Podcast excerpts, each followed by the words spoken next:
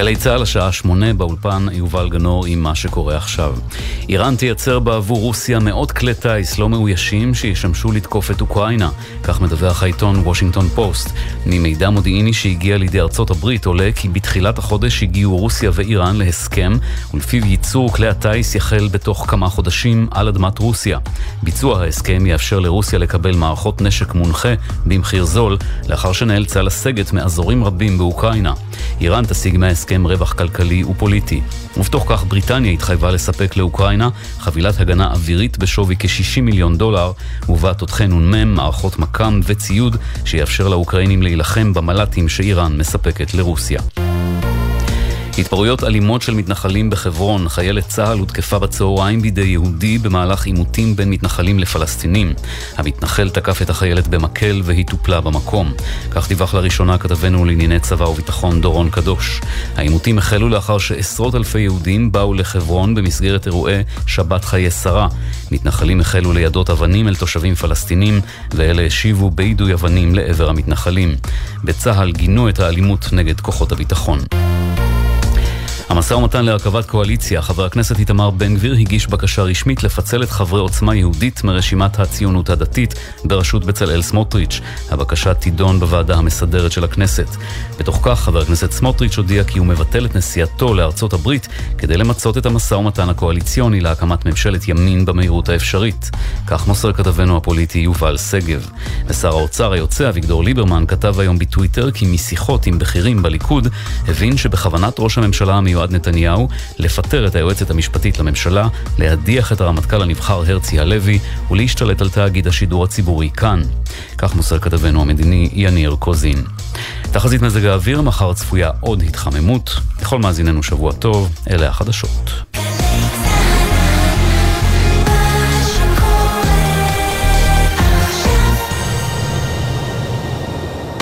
עכשיו בגלי צה"ל, איתי זילבר.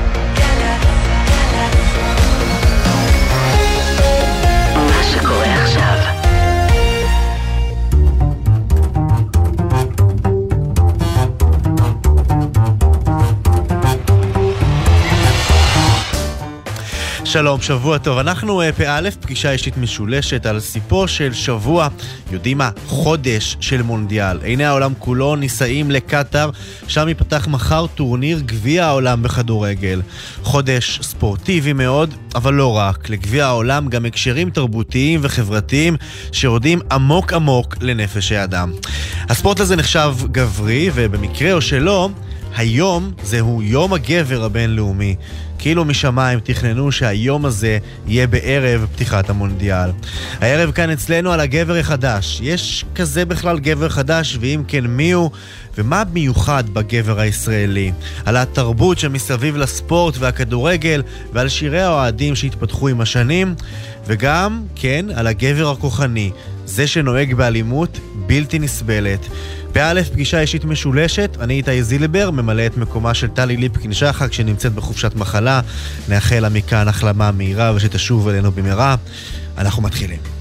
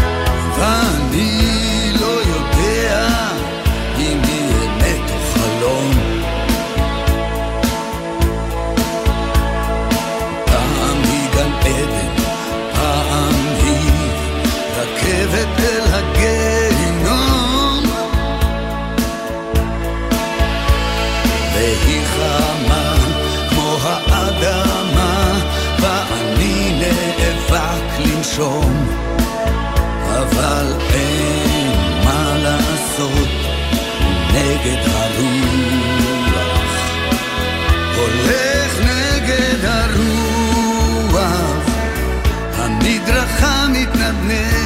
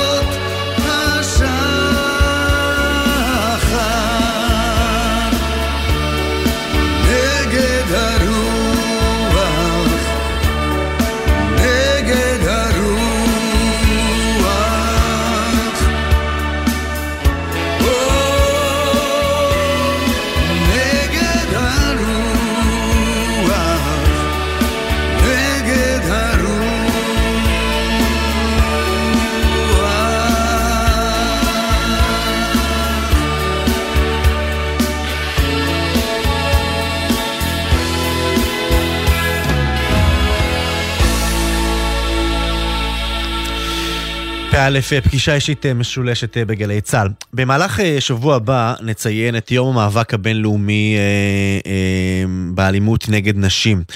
הגברים האלימים, אלו שפונים נגד נשותיהם וילדיהם, נזקקים לא אחת לסיוע בעצמם כדי להתגבר על היצר האלים. בעניין הזה אנחנו משוחחים הערב עם תת גונדר לבנה לוי שי, רח"ט תקון אה, בשב"ס, שירות בתי הסוהר. שלום. ערב טוב, אה, שבוע טוב. שבוע טוב. ראשית, למי שלא שולט בז'רגון, מה, זה, מה זו חטיבת תקון אצלכם בשב"ס? חטיבת, חטיבת תקון זו החטיבה שאמונה על כל מה שקשור בטיפול ושיקום אסירים.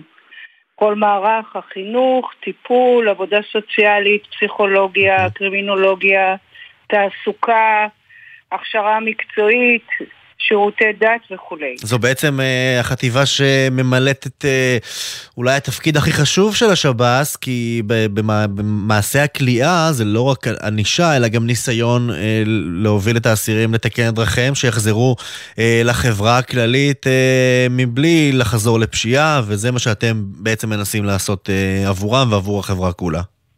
נכון, זה שירות שאנחנו עושים בעיקר עבור החברה בישראל. מהמם. ובאמצעות האסירים שנמצאים אצלנו אנחנו אה, אה, שני, אה, יש לנו שני יעדים עיקריים, האחד באמת לשמור על האסיר מפני החברה, לשמור עליו בתוך בתי הסוהר והחלק השני שלנו זה לעשות כמה שיותר שירותי תקון, שזה כמה שיותר שירותי טיפול ושיקום. אז בואי אה, נדבר באמת על אה, מה שלשמו נתכנסנו, אלימות אה, נגד נשים. כמה גברים אסירים יושבים היום בבתי הסוהר בישראל על אה, עבירות אה, אלימות במשפחה? אה, בנקודת הזמן הזו יש לנו כ-1,900 אסירים ועצורים בגין אלימות במשפחה. 1,340 הם אסירי אה, אלימות במשפחה שהם שפוטים, ויש לנו עוד 350 עצורים, ויש עוד כ-280 אה, אסירים ועצורים שיש להם פרופיל אלמ"ב. פרופיל אלמ"ב זה אומר ש... אלמ"ב, רק נאמר, אלימות במשפחה. אלימות במשפחה, זה אומר שיש להם... אה, הם, הם נכנסו לכלא על עבירה אחרת, עבירה ראשית אחרת, אבל אנחנו יודעים שברקע קיימת גם אה, בעיית אלימות כלומר, במשפחה. 200 ומשהו אה, אסירים או עצירים שלמשל נכנסו לכלא על עבירות סמים, אבל יודעים שבנוסף לזה גם יש עניינים בתוך המשפחה. נכון, בדיוק. יש לנו 280 אסירים כאלה. תגידי, והמספרים האלו הם אה, קבועים פחות או יותר? אמרנו, אה, בסך הכל אה, יש לנו 1,900 אסירים שנוגעים ככה או אחרת באלימות במשפחה. אלו מספרים יחסית קבועים, או שאנחנו רואים עליות וירידות בנגיד העשור האחרון? בעשור האחרון בהחלט ישנה עלייה, ובשנים האחרונות יש עלייה משמעותית, כן. יש, יש עלייה. אה, אני, אני לא יודעת כרגע לומר לך אותם באחוזים, אבל בשלוש שנים האחרונות אנחנו חווים עלייה משמעותית. יכול, יכול להיות שזה קשור לקורונה גם? זה קשור גם לקורונה, בקורונה חווה, חווינו פיק אה, די גדול, אה, אבל אה, זה לא רק. יש אה, אכיפה יותר גבוהה, מודעות יותר גבוהה בחברה.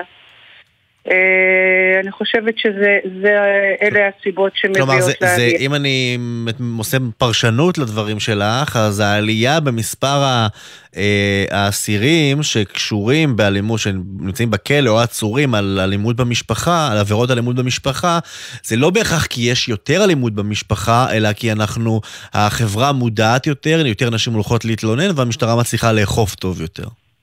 נכון. ומערכת הש... המשפט המשפט כמובן אה, שופטת אותם כן. אה. כן, בהתאם. כן. תגידי, אה, איך לוקחים אדם, גבר אלים, שנמצא בכלא לפרק זמן מסוים, אגב, אם, אם, אם זה לא רצח, אז גם פרק זמן לא מאוד מאוד ארוך, ומצליחים נכון. לגרום לו לא לחזור למעשים שלו אה, לאחר שהוא משתחרר. אה, אנחנו... אנחנו די מיומנים בזה, בגדול. יש לנו uh, מערך uh, טקוני מאוד גדול בשירות בתי הסוהר.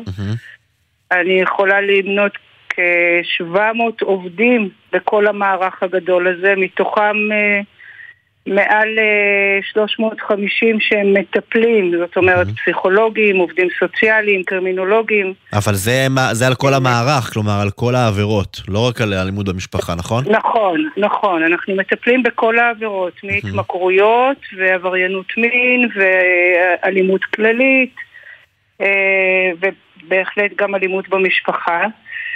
אה, זה תהליך. לעשות טיפול אה, לאסיר זה, זה תהליך, אה, תהליך לא קל, גם עבור האסיר, גם עבורנו. אה, הרתימה של אסיר כזה ל- ל- לכיוונים של טיפול היא מתרחשת ב, במהלך התקופה הראשונה שלו של המאסר ובגלל אורך המאסרים בשנים האחרונות, המאסרים אה, קצרים יחסית, אנחנו אפילו מתחילים גם בתקופה שהוא עדיין עצור, עצור עד תום ההליכים או עד החלטה אחרת. כי מה, בית המשפט אה, לא נותן, העונשים שגוזר אה, בית המשפט הם, הם קצרים מדי? הם לא מותאמים לתוכניות אה, שיקום הם, כמו שצריך במקרה הזה של אלימות כן. אה, נגד אה, נשים? אני מניחה שהעונשים מותאמים לעבירות, הם לא מותאמים לתוכנית הטיפול שנדרשת.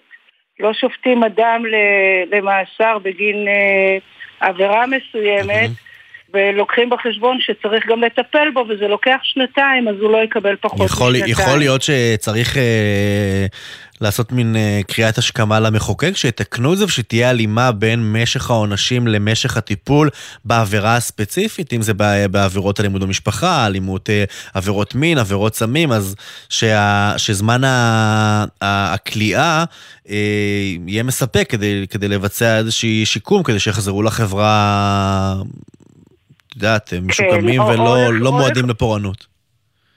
או לחילופין אה, שהקהילה ת, ת, תבצע טיפולים. אה, בצורה יותר נרחבת, תחת צווים כאלה ואחרים. אה, לא חייבים להיכנס לכלא בכדי לעבור טיפול. יש מענים שניתנים גם בקהילה, ברווחה, במרכזים טיפוליים וכולי. אה, יכול להיות שצריך להרחיב גם את המענה הזה. אה, לא תמיד הכלא הוא הפתרון הנכון. אנחנו מנצלים את התקופה שבה האסיר אה, נכנס למאסר אה, ככל יכולתנו, אבל זו התקופה היחידה בה אנחנו יכולים לעבוד. אז בגדול, הדבר הזה צריך להתחיל זה הרבה הרבה יותר מאוחר, במניעה, בהסברה, בחינוך, בבתי ספר, ב... זה צריך לקרות בקהילה וזה מה שיוריד באופן משמעותי, מהמם. אני מניחה, את הכניסה למאסר. אבל היות והם כבר מגיעים למאסר, אנחנו עושים את המאמצים המרביים שלנו, גם בתקופות קצרות, לפחות לגעת, להתחיל איזשהו תהליך ולחבר אותו לקהילה. בשנה האחרונה הנציבה שלנו, נציבת שירות בתי הסוהר, אה, הקימה מחלקת קשרי קהילה, שבה, שהמנדט שלה הוא בעצם לעשות את המהלך הזה, לחבר את כל העשייה שלנו בתוך בתי הכלא אה, לחברה כלומר, ש, בחוץ. כלומר שכשאסיר אסיר משתחרר, אז, אז לא יתחילו איתו מאפס, אלא יהיה מערך טיפולי רציף מכניסתו לכלא עד אה, חזרתו לחברה, ואחרי כן. בדיוק, כדי שיהיה רצף טיפולי, שהחברה ת- תדע לקלוט את האסיר הזה נכון, בחברה, במקום הנכון, עם המשאבים הנכונים.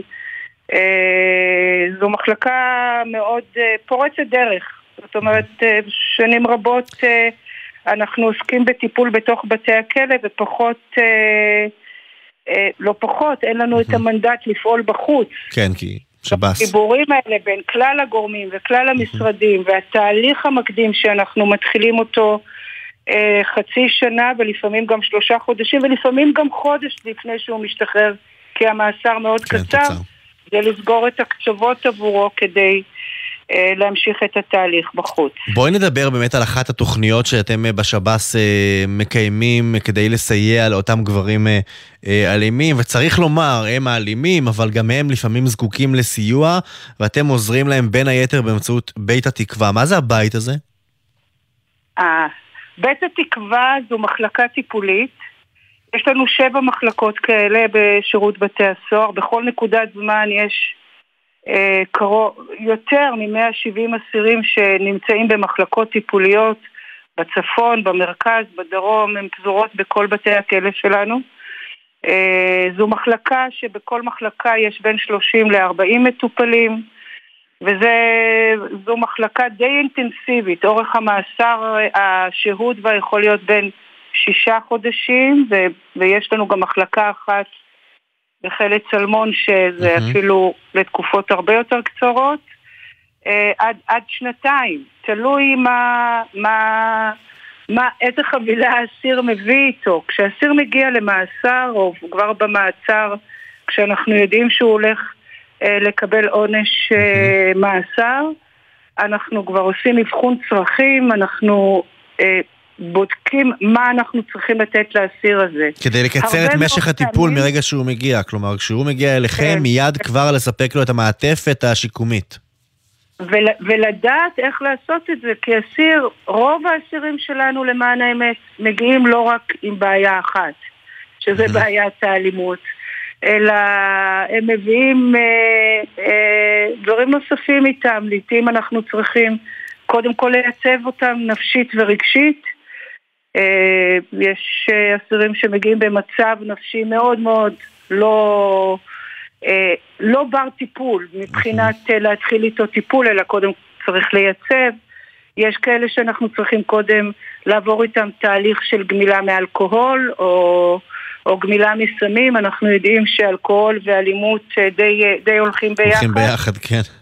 כן, לצערנו הרב. אז, אז כעיקרון אנחנו קודם כל מטפלים ב, ב, בבסיס של הדברים האלה ואז מגיעים לעיקר, וזה לוקח זמן.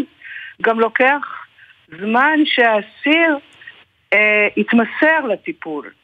ואסירים מתמסרים לטיפול. בסופו של דבר, רוב האסירים מתמסרים לטיפול. יש פה עבודה מאוד אה, מאומצת, גם שלנו, אבל גם שלהם. כן, במקביל הם צריכים גם להסתגל. לסביבת החיים החדשה שלהם, בית הכלא, זה גם כן שינוי נכון. מטלטל מאוד.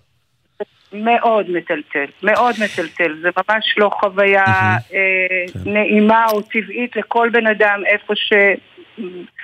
אשר הוא יהיה, אין פה שום... אה, אין, אין אה, ספק. בעניין הזה אין ספק. אני רוצה להספיק איתך עוד אה, סוגיה אחת אה, יחסית בקצרה. אה, האסיר הזה, בסופו של דבר הוא, אה, הוא, הוא משתחרר. אה, איך מסייעים לו לחזור אפילו למשפחה? כלומר, אה, לחברה זה בסדר, אז הוא יחזור למשפחה הגרעינית שלו אולי, אחים, חברים, אה, יסייעו לו במציאת מקום עבודה, אבל לחלק מהאסירים יש אה, אה, ילדים. אה, שהם בטח רוצים לחזור להיות בקשר איתם, א- איך, איך מסייעים לחזור לת- לתא משפחתי? אני רוצה להגיד מתפקד, ב- בוא נגיד את המילה מתפקד, בסדר? אול- אולי אני מפריז, אבל זו השאיפה בסופו של דבר. תראה, יש, יש לנו חוץ, כאילו כמו שציינתי, יש אה, מעטפת מאוד גדולה של תוכניות ופעילויות. ראשית, אה, כשיש, אה, כשהזוגיות עדיין ממשיכה למרות כל מה שקרה, והאישה בקשר... זה שכיח ו- אגב? זה שכיח? זה אירוע קיים? ש, ש, שמה, שנשים נשארות שממשיכה, בקשר? כן, נשארת הזוגיות, כן. אה, אישה אה, מוחלת אה, על על המעשים. זה בהחלט קיים, וזה קיים לא מעט. וזה מבחינתנו חומר לעבודה, זאת אומרת גם עם, ה, גם עם בת הזוג וגם עם האסיר, אז אנחנו עושים ימי משפחות.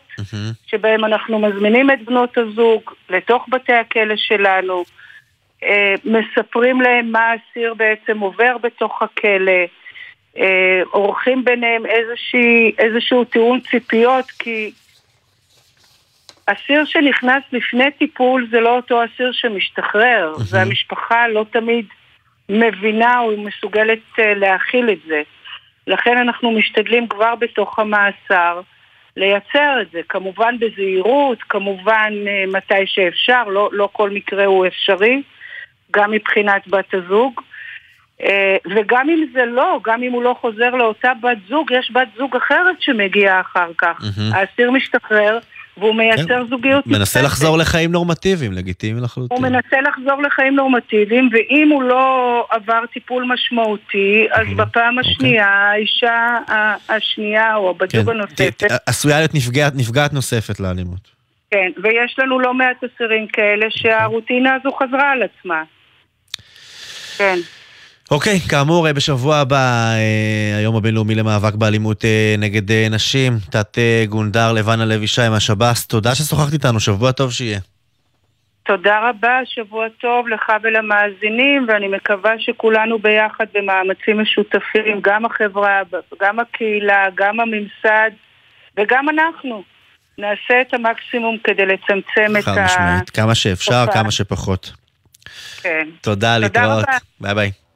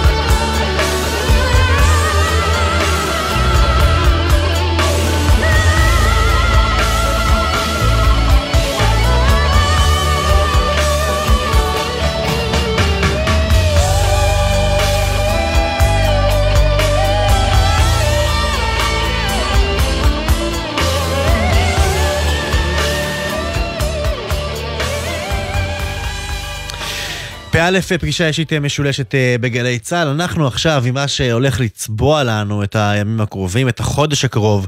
חודש המונדיאל אה, ייפתח ממש מחר בערב, וכל העולם מתרכז עכשיו בשאלה אחת ויחידה. מי תהיה אלופת העולם בכדורגל? את התשובה נקבל ב-18 אה, בדצמבר, ממשחק הגמר, אבל עד אז אנחנו בחגיגה של כדורגל. וכן, למרות שיש גם לא מעט אוהדות, זה עדיין נחשב ענף גברי מאוד, רואים את זה במגרשים, גם על כר הדשא, שם כמעט תמיד כולם גברים במונדיאל, וגם אה, ביציעים, שם הקהל כמעט כולו אה, גברי. ואם זה לא מספיק, אז כאילו נכתב בשמיים שהיום, ערב תחילתו של המונדיאל, הוא יום הגבר הבינלאומי. אנחנו רוצים לדבר קצת על גבריות, איך לא. איתנו פרופסור דני קפלן מהמרכז ללימודי גבריות בתוכנית למגדר באוניברסיטת אה, בר אילן. שלום פרופסור קפלן. ערב טוב, שבוע טוב. ערב טוב. תראה, אנחנו מדברים הרבה מאוד על אה, גבריות ועל הדימוי של הגבר, אבל גם המונחים האלו, הם עוברים שינויים ככל שנוקף הזמן, נכון? נכון מאוד, יש לנו שינויים משמעותיים מאוד שקורים ככה עוד מסוף המאה הקודמת, אה, במה שנהוג לקרוא גבריות מסורתית. שהיא גם גבריות שמאוד uh, מחלחלת במגרשי הכדורגל, mm-hmm. אבל יש שינוי מאוד גדול בעשורים האחרונים, uh, מה שנקרא הגבר החדש, שמשפיע בכל התחומים למעשה. מה זה הגבר החדש? מי זה הגבר החדש? אה, זה בעצם שני כיוונים. כיוון אחד זה כיוון של אה, יותר דגש על טיפוח, אופנה, אה, מטרוסקסואליות, מה שמקובל לקרוא. בדיוק, חיכיתי למילה הזאת. כן, בדיוק. זה בעצם כיוון של צרכנות, וזה בא כחלק כמובן מכל השינויות של נכון. צרכנות, וזה בא כמשהו ש... ש- שבעצם אומר שגם גברים יכולים לצרוך אה, בגדים, אופנה, טיפוח, אה, דברים שיזוהו יותר כענפים מסורתיים של נשים בלבד. זהו, זה, זה עבר שינוי, יכול להיות, כי פעם זה היה של אה, נשים בלבד, אחר כך אולי בעיקר קהילה גאה, ועכשיו זה לשים קרמים ומסכות לפני השינה, זה גברי לחלוטין. אז זה גברי, אבל שוב, זה גבריות אחרת, אוקיי. שפשוט שמה דגש על הדברים הללו, היא קשורה מאוד גם למעמד גבוה, למרות שזה היום מתרחב לכל המעמדות, וזה סוג של אה, אה, שינויים שהם אה, אה, באים כמובן עם אה, שינויים בכלל בעולם, של צרכנות, של שינויים כלכליים, אה, אה, כיוון של פחות צניעות ויותר אה, ראוותנות, אה, הדוניזם, אבל, מה מגיע, קודם? השינוי בגבר שמחפש את זה, או, החברות המסחריות שמנסות למכור את זה וממתגות את זה כמשהו גברי, למרות שפעם זה היה נשי? אתה יודע, היום סבון לגבר הוא תמיד צבוע בשחור כזה, זה אף פעם לא בצבעים בהירים, כן? זה, עדיין יש. הבדלים. אז קודם, בדיוק, אז קודם כל אה, יש פה לחצים כלכליים מאוד גדולים. זאת אומרת, חברות התמרוקים בעשורים האחרונים אמרו את עצמם, למה להפסיד 50% מהשוק? והם בנו, הם בנו את הדימוי של המטרוסקסואל, זה, זה מושג שהומצא על ידי החברות הצריכה והתקשורת. מהמם. אבל כמובן שזה לא בא בחלל ריק, כמובן ששינויים שקשורים לאינדיבידואליזם, הגשמה עצמית, הם מניעים בעצם כל הדבר הזה, זה חלק מהמהפכה הצרכנית, הליברלית. עכשיו, כמו שאתה אומר, זה גם לא בא בבת אחת, זה תמיד בא בשני צעדים אחורה, צעד אחד קדימה ושני צעדים אחורה. מוכרים איזשהו אה, בושם ומיד ממתגים אותו כקשוח, כש- אה, שחורים, זה לא דבר שקורה בבת אחת. מחוספס, מחוספס. אה, תשפריץ על עצמך. את ההומברה ותהיה מחוספס. בדיוק, ופה אתה רואה ממש את השילוב הזה, שבין הרצון לאיזשהו להתכתב עם איזושהי גבריות קשוחה, מסורתית, חספוס, לבין הצורך אה, להתכתב עם ערכים כאלה של אה, אה, קדמה במרכאות, או של אה, טיפוח העצמי, טיפוח האני. ודרך אגב, אנחנו מדברים פה על צרכנות, אבל בעצם הכיוון שיותר מעניין בכל Mhm. הסיפור הזה של הגבר החדש, זה בעצם הכיוון הרגשי. זאת אומרת, זה בא ביחד, אבל זה פחות הנושא של הצרכנות ויותר הנושא של ביטוי רגשי, אה, אותנטיות, להיות מי שאתה, איך שאתה, מאיפה זה, אה, מאיפה לא- זה מגיע אלינו? במילה אחת מהפסיכולוגיה. זה פשוט דברים שיצאו מחדר הטיפול, שאנשים הלכו במאה השנה האחרונים, יותר ויותר אנשים הולכים לחדר הטיפול. מקבלים אה, בלגיטימציה לחפש את עצמם, להגשים את עצמם, וזה יוצא החוצה מחדר הטיפולים והופך להיות בעצם נחלת הכלל. כלומר, גברים מבינים שמותר לדבר. בדיוק, שמותר לדבר על רגשות, שמותר אה, אה, לעסוק ברכילות, כאילו כל מיני דברים שנורא נתפסו כנשיים, מהמם. הופכים להיות היום לא רק לגיטימיים, אלא הכרחיים. כשאתה מסתכל היום על איך גברים מצופים להציג את עצמם, החל מתוכניות ריאליטי ועד הפוליטיקה, אה, אתה רואה שהם מצופים אה, לדבר הזה, להביא את המשפחה, להביא את הסבל שהיה להם מהעבר. אה, אם מי שלא יודע לבטא את עצמו רגשית לא עובר מסך. וזה חלק בעצם ממה שנקרא השיח הטיפולי, ובעצם הביטוי הרגשי שמצופה היום גם מגברים. אז כל אלו תפיסות, אתה יודע, ואולי שינויים אה, ברמה, אה, בר- ברמה הגדולה הבינלאומית. איך אנחנו, הגברים הישראלים, אנחנו אה, נופלים לשטנץ הזה, או שיש לנו מאפיינים ייחודיים של עצמנו? אני חושב שזה די מגמות עולמיות גלובליות, באמת, גם הנושא הצרכני שנכנס לישראל ככה החל משנות ה-80-90 של המאה הקודמת, וגם, אני חושב שבעיקר הסיפור הזה של השיח הטיפולי או של הכיוון הרגשי, אני חושב שפחות או יותר אחרי מלחמת לבנון הראשונה מתחילים לראות את השיח של הטראומה. זאת אומרת, אצלנו זה מגיע גם דרך תפיסה אחרת של, אה, של, של, של, של, ה- של עיבוד של אה, טראומות של צבא. אה, המושג של השיר למעשה בזמנו, של, אה, של יורים ובוכים, שבא אחרי מלחמת לבנון הראשונה נדמה לי. זאת אומרת, אה, גם להיות אה, חייל אבל גם לבכות אחר כך, לגיטימציה שהדברים הדברים הם לא סותרים אחד את השני, זה יכול לחיות ביחד. נכון, נכון, וזה, וזה גם מאוד מעניין, זאת אומרת, השיר הזה מבטא אה, בדיוק את, ה, את הדבר הזה שזה כביכול דברים מנוגדים, אבל בעצם גם יכולים לשרת אחד את השני. גם לשרת את הגבר המסורתי, וגם אחר כך אה, לבטא את הרגשות. וזה אגב, אתה רואה בעולם הכדורגל היום יותר או, ויותר. בדיוק, זה לאן שרציתי ש, שנגיע. תראה, אנחנו נכנסים עכשיו, ממחר בערב, אם אה, יתחילו, עת יתחילו המשחקים, אה, לחודש של, אה, של, אה, של כדורגל, ואנחנו נראה גברים מתייבכים גם על כר הדשא כשהם הפסידו משחק, וגם את האוהדים. הגבריות החדשה שאנחנו מדברים עליה, איך היא מתכתבת עם גבריות הכדורגל, נקרא לזה ככה? אז זה בדיוק העניין, שמצד אחד כביכול יש לנו עכשיו מסיבה של חודש של גבריות מסורתית, של קשיחות, של תחרותיות, של uh, מלחמה, זה בעצם משהו שמדמה מלחמה, uh, לצד עבודת צוות, כי זה כדורגל, זה של עבודת צוות. Uh, ובמקביל רואים יותר ויותר ביטוי לסיפור הזה, גם הצרכני וגם הרגשי. תזכר על דמויות, דמויות של כוכבי כדורגל עבר, כמו דויד בקאם למשל. שהוא הוביל את כל הכיוון הזה של המהפכה הצרכנית, הוא הפך להיות סלב סביב הדבר הצרכני. ושילב את זה כל הזמן, הוא מעולם לא, זאת אומרת, המשיך עם הדימוי של כדורגלן אה, על, לצד הדגמון ולצד הצרכנות שהוא הוביל. אה, והיום זה ממשיך עם כדורגלנים נוספים, גם בפרסום, גם בדברים האלה, אה, וגם בפן הרגשי. אז שוב, מצד אחד עדיין יש ציפייה לקשיחות, לתחרותיות, אבל בכל. בכל אה, נבחרת יש גם את הפסיכולוג, ואנשי צוות אחרים שעוזרים להם אה, בצד הרגשי, ובעיקר העניין הוא שזה מקבל יותר ויותר ביטוי. אני מניח שתמיד היו אי שם פסיכולוגים מאחורי הקלעים, אבל זה מקבל יותר ויותר ביטוי אה, בתקשורת. כן, אבל, כש, אבל כשאנחנו רואים את, את כוכבי הכדורגל שאנחנו מעריצים, מחמיצים ו, ומתבאסים ואפילו אפילו בוכים, אני, אני בספק, תקן אותי אם אני טועה, אם זו באמת הבעת רגשות שאנחנו מדברים עליה, כמו אה, ספר לי איך אתה מרגיש אה, ספת הפסיכולוג, או עם, אה, בשיחה עם בן או בת הזוג, או עם חברים על בירה, זה, ז, ז, זו התרגשות אחרת, היא חלק מאדרנלין של משחק, היא חלק מהתחרותיות, היא, היא, זה, זה בכי כי הפסדתי, לא כי יש פה איזה משהו נפשי עמוק. לא, זה ברור, זאת אומרת, יש אה, משהו מאוד אנושי וטבעי, אה, או, או לשמוח או, או לבכות, או אה, אחרי, אחרי, אחרי שיש גול.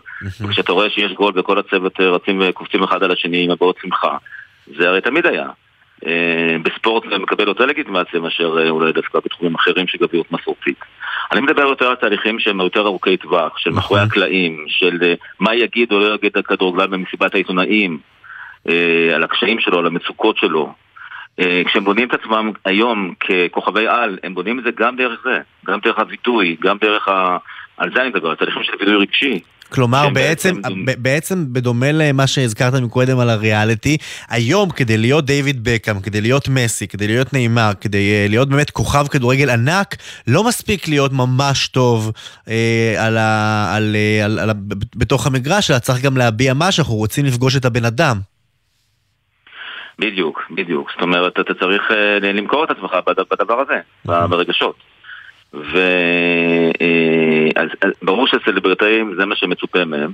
הנקודה היא שהיום יותר ויותר רואים שזה מחלחל לציבור הרחב. זאת אומרת, שוב, אפשר לראות את זה בריאליטי, שלריאליטי מגיע לתוכניות גם אנשים שהם לא נכון. סלבס, הם הופכים להיות סלבס. והם הופכים להיות סלבס דרך זה שהם יודעים מי יותר ומי פחות לשחק את המשחק הזה של הרגש. לא, ובסופו של דבר, כשאתה רואה, אה, אתה יודע, אני לא זוכר את שמו בדיוק, אבל אה, לפני כמה חודשים היה סיפור על אה, אה, לוחם, אה, על, על מתאבק שסיפר, ניצח בקרב וסיפר מיד אחר כך, כשהוא על, בתוך הזירה, סיפר על כך שהוא קיבל שיחת טלפון אה, בשלוש בבוקר, והודיעו לו שחבר שלו, אה, גבר, התאבד, כי היו לו מצוקות נפשיות והוא לא דיבר, והוא אומר, אה, גברים, לכו, לכו לדבר. הדבר הזה מחלחל בסוף ל, אה, ל, לקהל, לכולנו. בדיוק, בהתחלה טענו ככה בשנות ה-90 ו-2000 שבעצם הסיפור הזה של הגבר החדש הרגשי זה משהו כזה שטוב ויפה למעמד הגבוה אבל שאנשים במדינות אחרים לא כל כך, אין להם מה לעשות עם זה, אין להם לגיטימציה לזה. וזה זה היה נכון בהתחלה, אבל היום אנחנו רואים יותר ויותר, גם עשינו מחקר על גביר חדשה בישראל ובמקומות אחרים, ממש רואים שזה שיח שהוא הפך להיות השיח המרכזי, הפך להיות שיח שכולם מכירים אותו, אה, שוב, לפעמים יותר קל ליישם אותו, לפעמים פחות, אבל כולם מבינים היום שזה שם המשחק. ולכן זה לא מפתיע שגם כדורגלנים אה, יודעים את זה, זאת אומרת, הם, הם, הם שם. יודע מה? זה משמח אותי מאוד. אפשר לדבר על הכל, מותר, לא צריך אה, לשמור על הלב. גם גברים, גם נשים, כולם דברו עם כולם. נראה לי שזה מסר חשוב. בדיוק. פרופסור כבר דני, לא בוכים רק בלילה. כבר לא רק בלילה, אבל לא רק אצל הפסיכולוג. פרופסור דני קפלן, ממרכז לימודי גבריות, אה, התוכנית למגדר באוניברסיטת בר אילן. תודה, שבוע טוב. תודה רבה, שבוע טוב ומשחקים נעימים לכולם.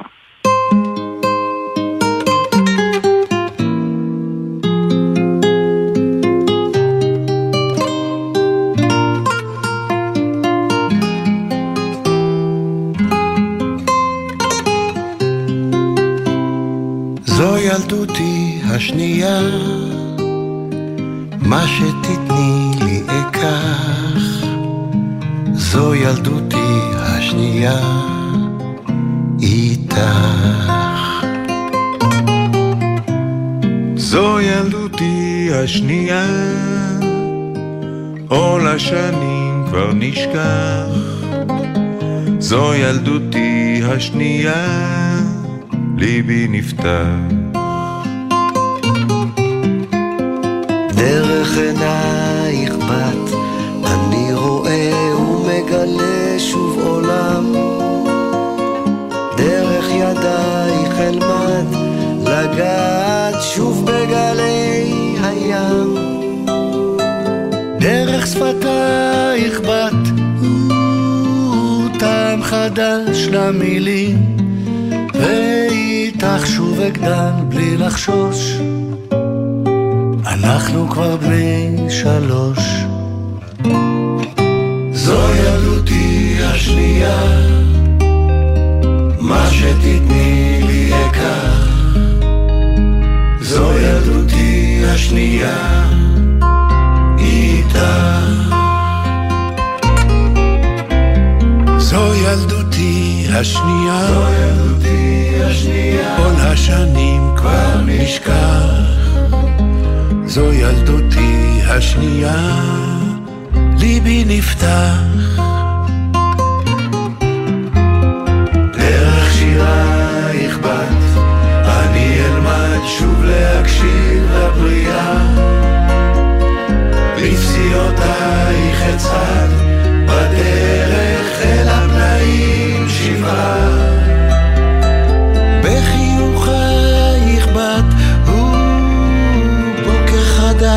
ללילות, ואיתך לחיים יש סיבה. אנחנו כבר בני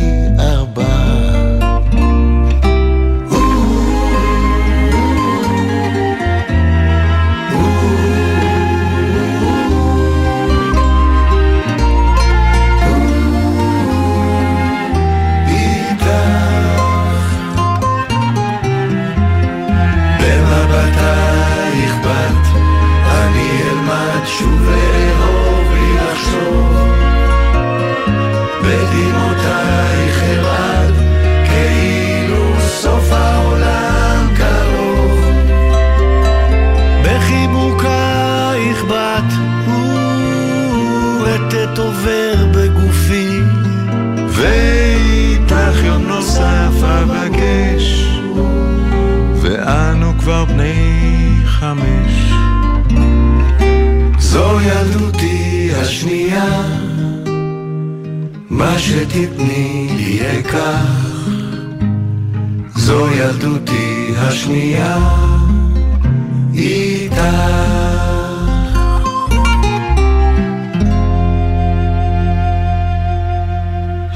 טוב, הזכרנו, המונדיאל ייפתח אה, מחר, וכדורגל, אתם יודעים, זה לא רק אה, ספורט, לא עוד אה, משחק עם כדור, אלא תופעה תרבותית אדירה, חוצת יבשות.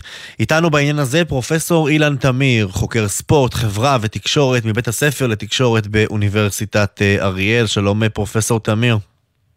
שבוע טוב איתי, כמעט מונדיאל שמח. כמעט, אנחנו, אנחנו כבר. בפנים, עזוב, אנחנו כבר באווירה. לגמרי. אתה לא רואה, אנחנו פה עם צעיפים והאולפן מקושט.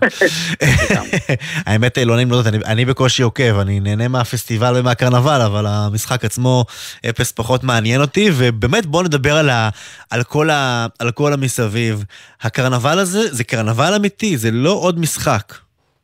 לחלוטין, לחלוטין יש הרבה מסביב, המשחק הוא באמת, אם המשחק היה רק משחק אז הוא באמת לא היה כל כך מעניין, כי בסך הכל באמת, כמאמר הקלישאה, מדובר על uh, קבוצת שחקנים נגד קבוצת שחקנים עם כדור ושער, זה כל הסיפור. אבל, אבל מטבע הדברים יש פה uh, הרבה מעבר לזה, ולכן העניין שנוצר סביב כל המשחק הזה. וחלק מה, אה, מה, מהתופעה התרבותית הזאת זה גם שירים. נכון? יש המון שירים, נכון, והם, והם נכון. כמעט, אה, אתה יודע, אם אנחנו רואים, כשאנחנו רואים קבוצות משחקות עם אנשי רדיוס שאין להם קהל, זה משחק עצוב. מאוד, מאוד. זה, זה, זה, זה מעניין, כי השירים של האוהדים, בכלל הנוכחות שלהם, זה אחת הפרקטיקות המוכרות, הטבעיות, אבל זה כמעט שקופות, כי זה נראה לנו תמיד חלק מהמגרש, חלק מהמשחק, חלק טבעי, מעניקים צבע, תפאורה, mm-hmm. אווירה ססגונית, אבל, אבל הם גם מגלמים בתוכם מרכיבים אה, עמוקים ביחס לספורט ולחברה מעל ומתחת לפני השטח, וזה, וזה מאוד מעניין לבחון אותם ולראות לעומק, כי באמת יש פה משהו הרבה מעבר, כמו שאמרת, למשחק עצמו, וגם הרבה מעבר לשירה. אה, לגבי השירים ספציפית, אז באמת, אה, התפקיד הקלאס שלהם אה, הוא נחשב הרבה מאוד שנים לשמש כאיזה אמצעי של הקהל להגיב לאירועים במגרש או מחוצה לו, לעודד את הקבוצה, לדחוף אותה, ללחוץ על היריבה, להקטין, להקליט אותה. במילים אחרות, לתת לאוהדים אפשרות להשפיע קצת. ואפרופו מה שאמרת על העצים הריקים, זה באמת עצוב, גם מבחינת המראה, אבל גם מבחינת האוהדים שנמצאים רחוק מההתרחשות, הם לא יכולים להשפיע. זה, אגב, מחקרים מלמדים שזה באמת אחת הסיבות, לא היחידה, אבל אחת הסיבות המרכזיות של אוהדים להגיע למגרשים. הרי היום אפשר לראות את המשחקים בצורה נהדרת, דרך המסכים, באיכות... לא, אבל, אה, אבל עם, עם כל הכבוד למסך ה-80 אינץ' שאנשים קונים כדי לראות בבית, עם אה, מערכת הסאונד המשוכללת, אין כמו האווירה של משחק עם 50 אה, אלף איש מסביבך. נכון, נכון, לחלוטין. זה, זה מייצר אווירה אדירה, אבל זה, אבל זה אפילו יותר מזה. זאת אומרת, ברמה המהותית, השירים גם מייצרים איזה חוויית המון, ואפילו משמשים דבק לחברי הקהילה. הם ממש מגדירים את הזהות שלה בקבוצות, בנבחרות הלאומיות. השירים מספרים, כשהם מנתחים את הטקסטים, הם ממש מספרים את ה...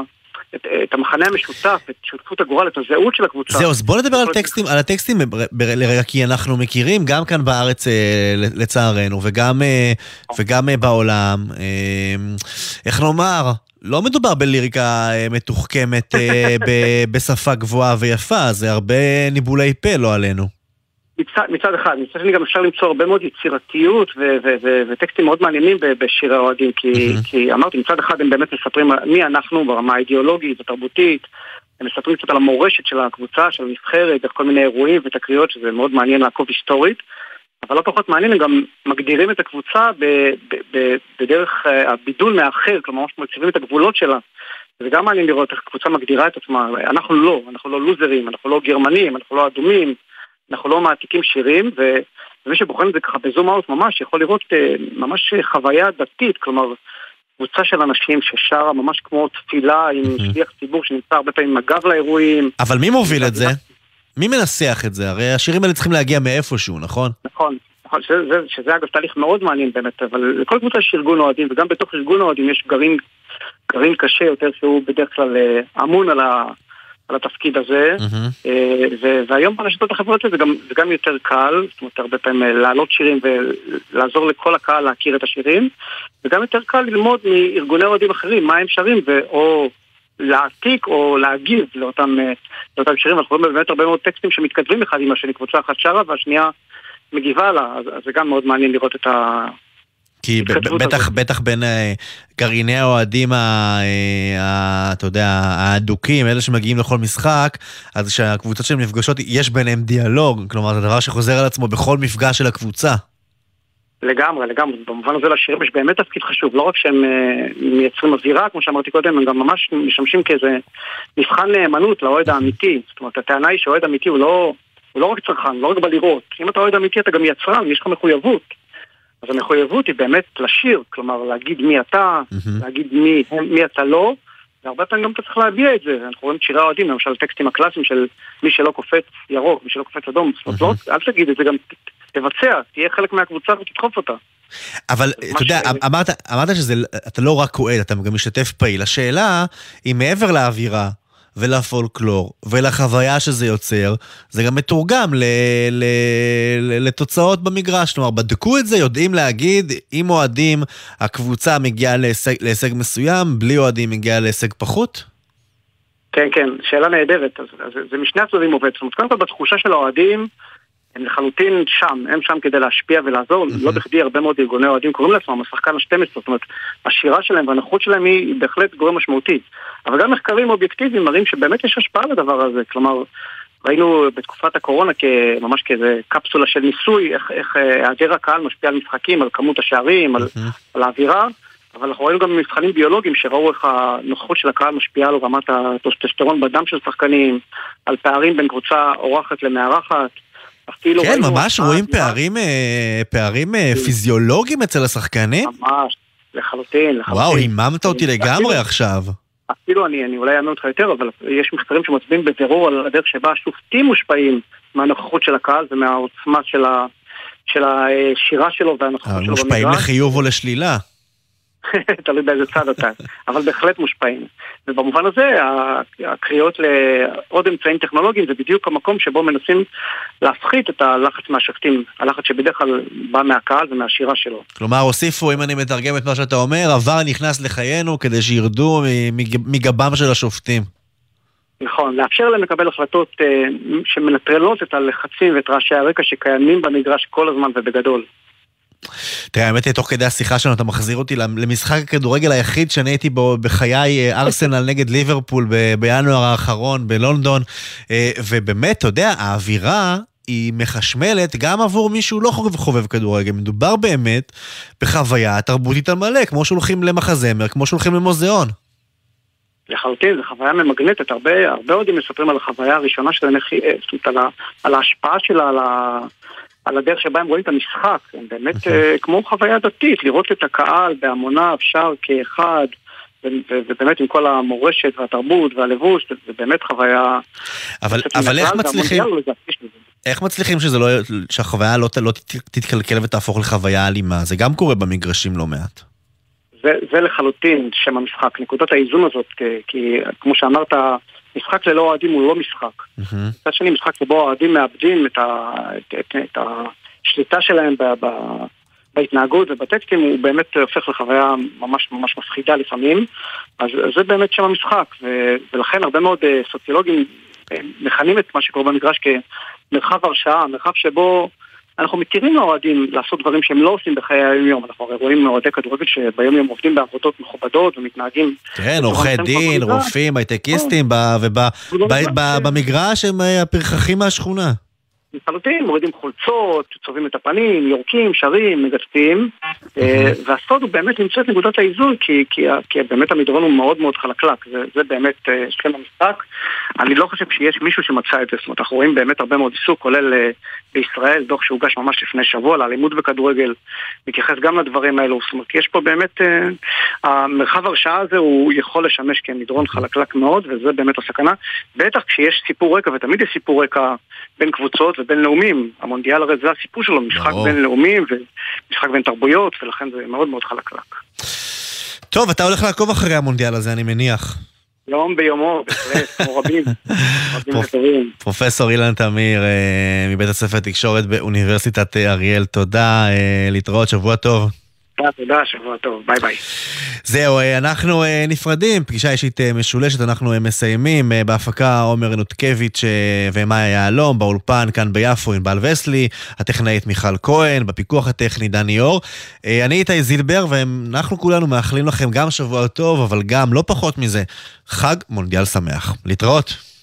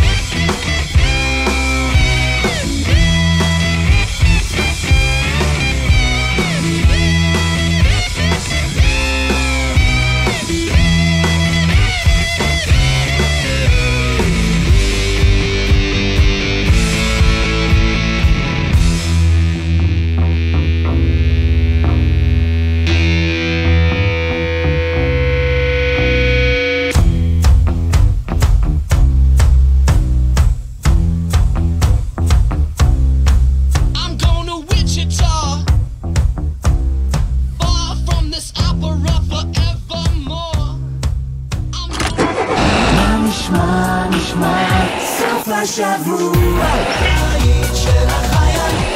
גלי צהל כל הזמן. שלום, כאן גיא הוחמן, ורציתי לדבר איתכם היום על כלים חשמליים שחייבים לנהוג בהם. גיא, סליחה, אבל אומרים לרכוב. רוכבים על אופניים חשמליים או גלגינוע, קורקינט חשמלי. נשמה של ברבור, לנהוג. תאמין לי, לרכוב. מהארשמלו של האבא, גם לנהוג. כי כלים חשמליים בכביש הם כלי רכב, ולכן הנוהגים בהם חייבים לציית לכל חוקי התנועה והתמרורים. לא עוברים ברמזור אדום, לא נצמדים לרכב מצד ימין בצומת, ונוהגים תמיד בצידו הימני של הכביש. כי אם רוכבים בכביש, נוהגים לפי החוקים. כולנו מחויבים לאנשים שבדרך, עם הרלב"ד.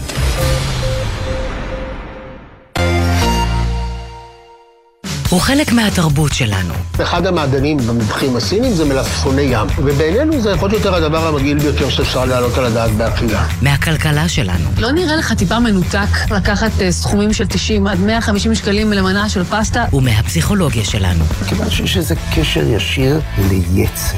אז מה הפלא שיש כל כך הרבה מה לומר על האוכל שלנו?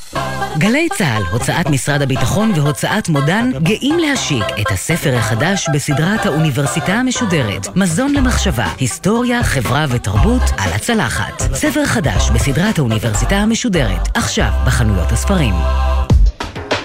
אתם מאזינים לגלי צה"ל.